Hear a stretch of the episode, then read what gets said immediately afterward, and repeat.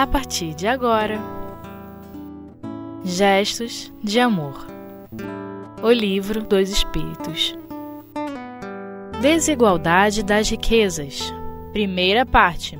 Com Sérgio Rodrigues. Olá, amigos. Nosso estudo de hoje, então, é sobre a desigualdade das riquezas, dando continuidade ao estudo da lei de igualdade que começamos a, em estudos anteriores, algumas semanas.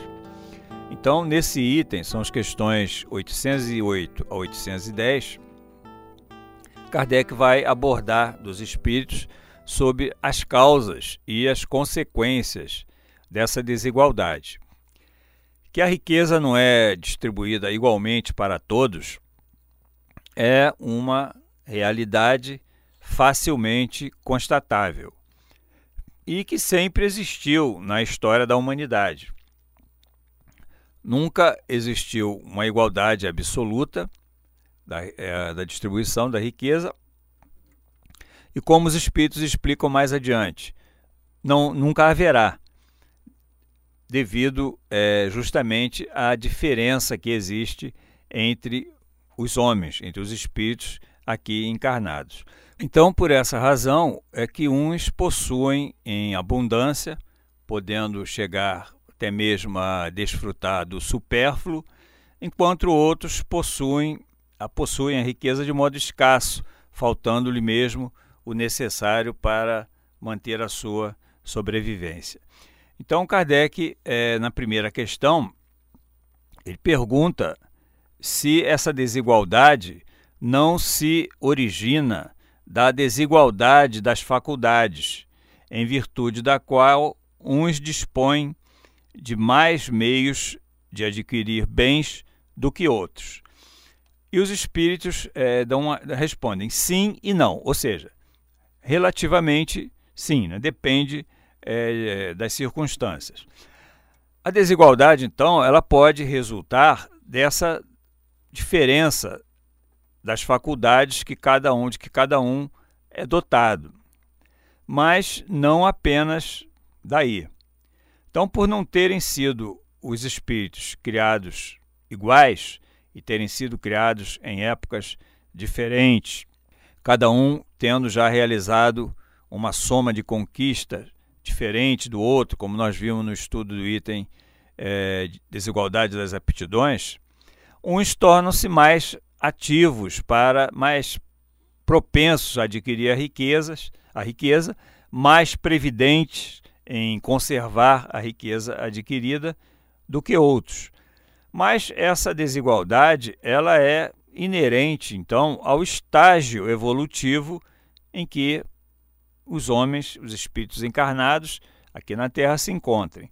Uns têm realmente maior aptidão para gerar riqueza, maior aptidão para conservá-la, enquanto outros não. Então essa desigualdade só se resolverá, né, ela só terminará quando o homem evoluir moralmente, quando todos chegarem à sua destinação final. Quando todos alcançarem a perfeição, não haverá mais desigualdade de qualquer natureza, nem de aptidões, nem de riqueza.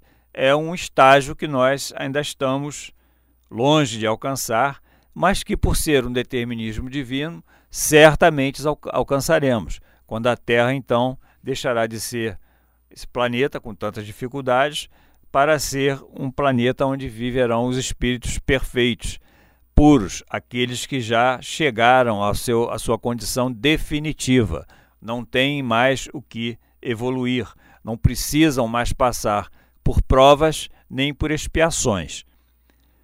Então, sendo diferente os espíritos, são desiguais em inteligência, em aptidões e até em disposição para o trabalho. Cada um lida com a riqueza de acordo com o seu entendimento, de acordo com o progresso que tenha realizado. E por isso, então, gera essa desigualdade que nós constatamos cotidianamente aqui na vida terrena.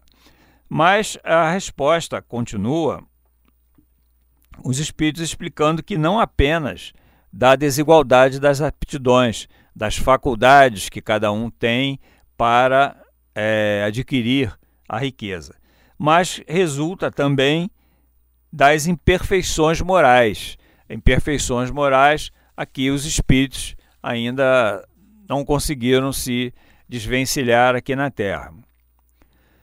Os que é, então a, a, desigualdade ela pode ser provocada também por essas imperfeições, como por exemplo pela prática de roubo, de atos desonestos, de corrupção daqueles que detêm o poder. E os que assim procedem, então, têm uma possibilidade mais ampla de acumular a riqueza do que aqueles que se preocupam em adquiri-la pelos meios permitidos. É claro que isso aí será cobrado mais tarde, não é? Ninguém fica impune por ter infringido a lei natural. Mas isso aí é outra questão. No momento, gera essa desigualdade. Então, ela somente desaparecerá quando todos os espíritos se moralizarem, quando todos se despojarem das imperfeições, não mais praticarem quaisquer atos que venham a facilitar a aquisição da riqueza, porém de modo contrário à lei de Deus. Quando é, determinados vícios que ainda trazemos, como o egoísmo, a avareza, a ambição, quando todos esses vícios foram despojados do nosso interior, né, dos espíritos que estamos aqui na Terra, então essa desigualdade desaparecerá. Mas por enquanto ainda é uma circunstância que faz parte do nosso momento evolutivo. Né? É, a natureza não dá saltos, ninguém pode se sublimar da noite para o dia. O processo evolutivo ele é gradativo, passo a passo, e a cada etapa nós vamos procurando nos desfazer dessas imperfeições e adquirir virtudes necessárias e possíveis a uma criatura adquirir. Então, somente através da reencarnação, Instituto da Reencarnação, é que nós podemos compreender essa realidade. Porque com a crença de que nós vivemos uma única vez aqui na Terra, não é possível entender essas diferenças entre os homens. Não é possível compatibilizar essa diferen essas diferenças com a justiça de Deus. Se vivêssemos uma única vez aqui na Terra, teríamos que admitir que fomos criados para essa existência e do jeito que nós somos, que não existíamos antes. Nesse caso, as diferenças seriam resultado do processo de criação, seriam teriam partido do Criador. Então Deus estaria sendo é, injusto criando alguns mais adiantados em inteligência, em aptidões morais, em aptidões para o conhecimento, do que outros. E então a desigualdade das riquezas se deveria ao processo de, de criação. Mas é, na criação dos espíritos, Deus é imparcial, ele não privilegia qualquer das suas criaturas.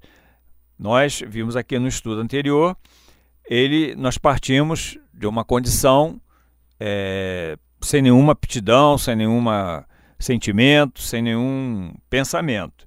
E todos são submetidos às mesmas leis e todos têm as mesmas oportunidades de progresso. Mas, embora sejamos dotados das mesmas faculdades e das mesmas possibilidades, cada um tem o livre-arbítrio para fazer as suas escolhas. E pela diversidade de escolhas que nós fazemos, geram então essas diferenças que vão repercutir na distribuição é, da riqueza. Então, nenhum espírito Deus concedeu uma superioridade capaz de lhe possibilitar uma aquisição de riqueza mais facilmente, mais ampla do que, do que outros porque na obra da criação é, não há privilégios.